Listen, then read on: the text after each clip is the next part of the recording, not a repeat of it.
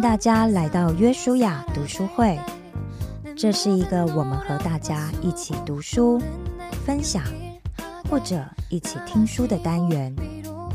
这个节目是由戏剧圣经和我们 w C C M 共同制作播出。而这次我们要读的书是由基督教旧事传播协会以及淡江教会制作的《水到渠成》这本书。这本书是由廖年明以及张路德两位服侍者累积过去的辅导经历，集合了三十篇生命故事汇整而成。这里面的故事主角。最年轻的有十八岁，最年长的有六十六岁。有单身男女，有夫妻，有父母，有孩子，也有爷爷奶奶。经由当事人对成长历程和原生家庭的反思，再透过牧者辅导的角度，借由前人的经验或者圣经的教导。来协助思考，最后也会提供每一位正好遇到相同情景的朋友们，该如何应应，怎么样为主而活，怎么样珍惜每一个当下的一些建议。但愿每一位朋友都可以在这里得到鼓励，学习到智慧，并且得到从神而来的医治。与安慰。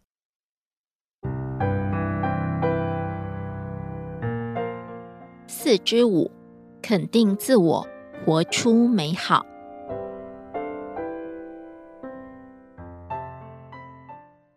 在一个军人子弟家庭中长大的我，从小父亲像带兵一样管孩子。我排行老六，上有哥姐，下有弟妹，在家中常有被忽略的感觉。因此，从小我就幻想着自己是父母捡来的，时常在上课的时候，思绪飞到窗外，想着自己流浪到大户人家的门口，因着嘴角的一颗痣，寻到了亲生父母。一场意外带来的伤害。当我还在母腹中，母亲感冒生病，因着军医开的药物影响，我出生不久后，父母发现。我右眼在太阳光下都是闭着的，经过检查才发现是先天性白内障，视力几乎是零。当时因为年纪幼小，无法动手术，直到我高一，父亲快退伍之前，带我去三总检查，发现已经太晚了。虽然动了两次手术，视力也只是恢复到感光而已，无法辨识到任何东西。因着会聚光，所以右眼会不自主的闭起来。读小学的时候，男同学常常嘲笑我是独眼龙，以至于塑造出我外柔内刚的个性。自我感觉的忽略，从小很少看到父母吵架，父亲一向很严肃，不喜欢我们吵闹，所以如果他在客厅，我们会全部跑到房间。母亲是一个非常安静顺命的人，什么事情都用说道理来与我们沟通，所以从小我就是一个顺服听话的孩子，不会在人前表达自己内心深处的感受跟需要，总是隐藏自己的感觉与想法。母亲一直是我的榜样，一生为丈夫及孩子而活，完全没有自己。这个想法影响了我的一生，总是在各样的角色上去满足别人的需要，而忽略了自己的需要。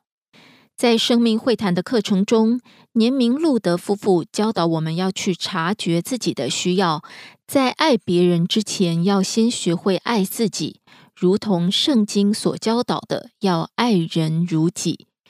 这对我是一个很大的突破。虽然在摸索学习的过程中是不舒服的，因为原来以为对的价值观好像都被否定了。但是经过学习，去察觉自我的需要，才更能肯定自己，也更能接纳别人。自我感觉的巡回。因着从小的成长环境，自己对负面情绪的接受度是极低的。我觉得有什么事情就可以说出来，好好沟通。若自己有情绪的时候，可以去看场电影，或是去吃一顿大餐，把它排解掉。也会觉得希望总是在转角。我不喜欢负面的感受，总是设法排拒它。因着认为情绪是负面的东西，所以婚后当先生或孩子有情绪的时候，我心里都会不自主的犯嘀咕：怎么又来了？这也常成为夫妻吵架的原因，因为先生觉得我不能体会他的感受。在生命会谈课程里，了解到情绪没有好不好，而是要选择是否要继续沉浸在这样的情绪里。我要学习先接纳自己可以有愤怒的情绪，才能够接纳配偶的情绪，而且在爱里没有惧怕，能够学习坦然的把自己的感受告诉对方，渐渐的可以认识自己，并真正的做自己。如今虽然偶尔还会习惯于过去处理自我情绪的方式，但是一直在不断的进步中。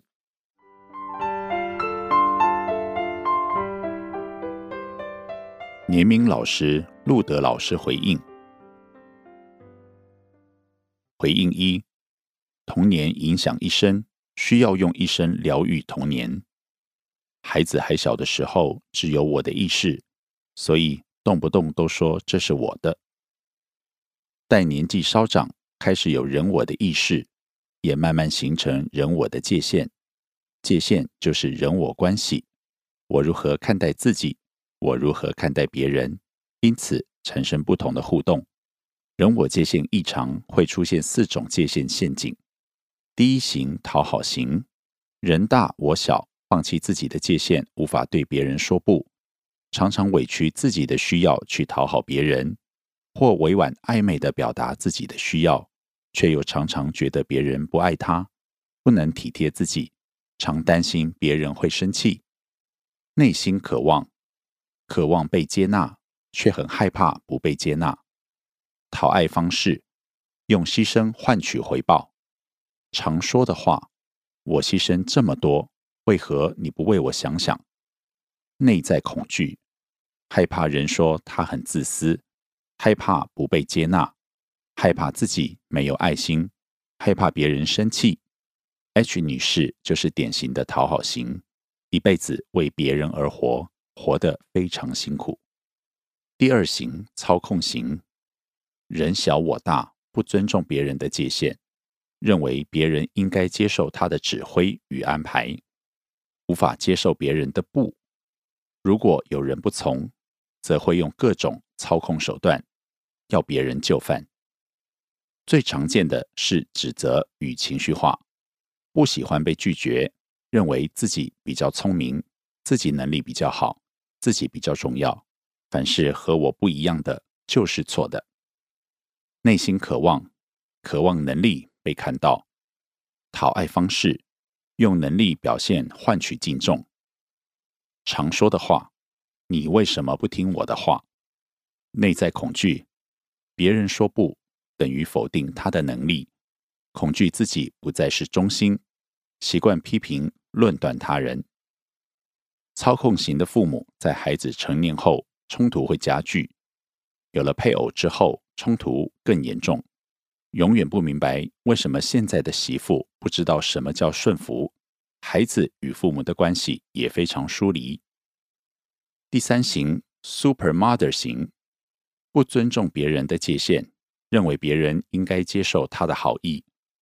现在的直升机父母是典型代表，担心别人会失败。无法承受挫折，认为自己喜欢的别人也会喜欢，很喜欢服侍别人，纵使对方感觉被打扰，内心渴望，渴望爱被感受到。讨爱方式用牺牲来换取爱，常说的话：“你看我为你做了这么多，你为什么不听我的话？”内在恐惧，别人说他不负责任，过度共情。担心别人的失败挫折，需要透过别人的感恩，感受自己的存在价值。Super Mother 经常把担心当成关心，所以孩子会觉得父母真烦，因为没有人喜欢不被信任的感觉。有一个个案，他的孩子有躁郁症，他几乎崩溃的说：“我死了，我的孩子怎么办呢？”你可以想象他的焦虑对孩子造成多大的压力。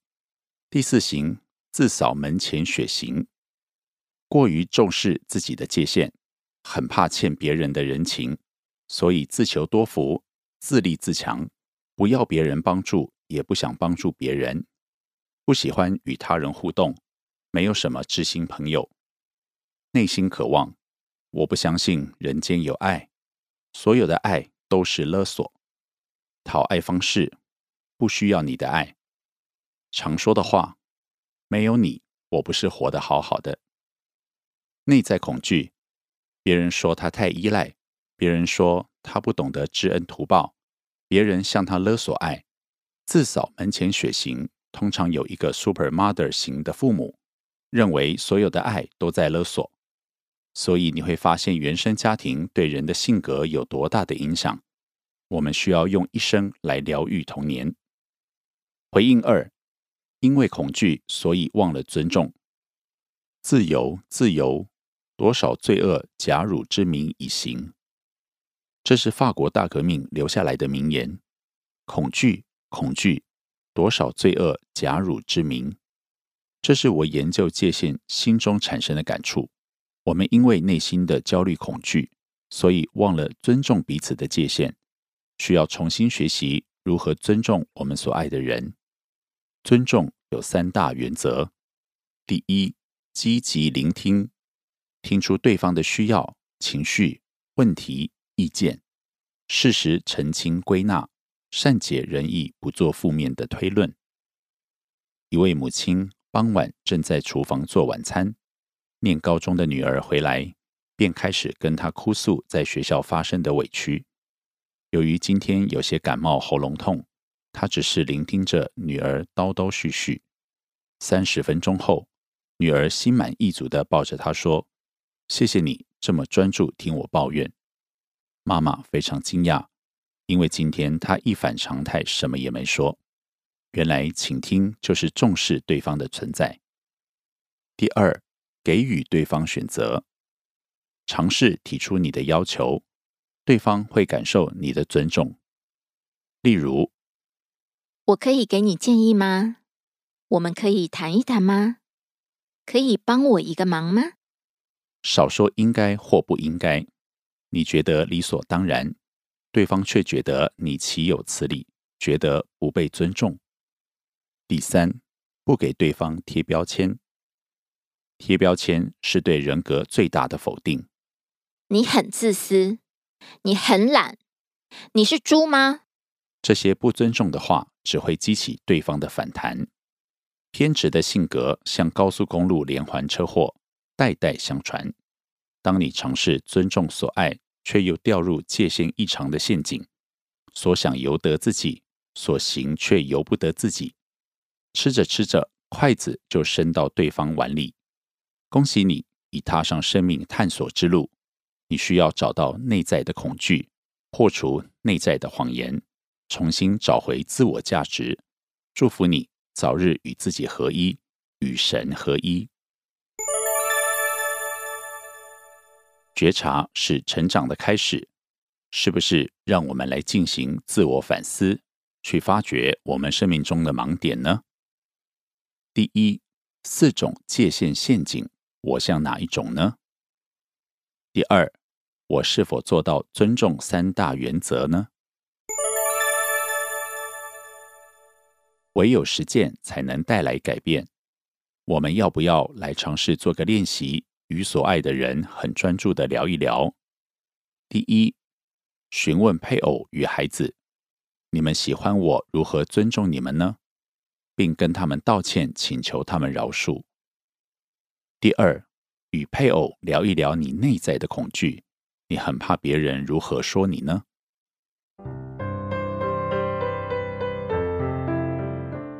本节目由旧事传播协会淡江教会共同制作。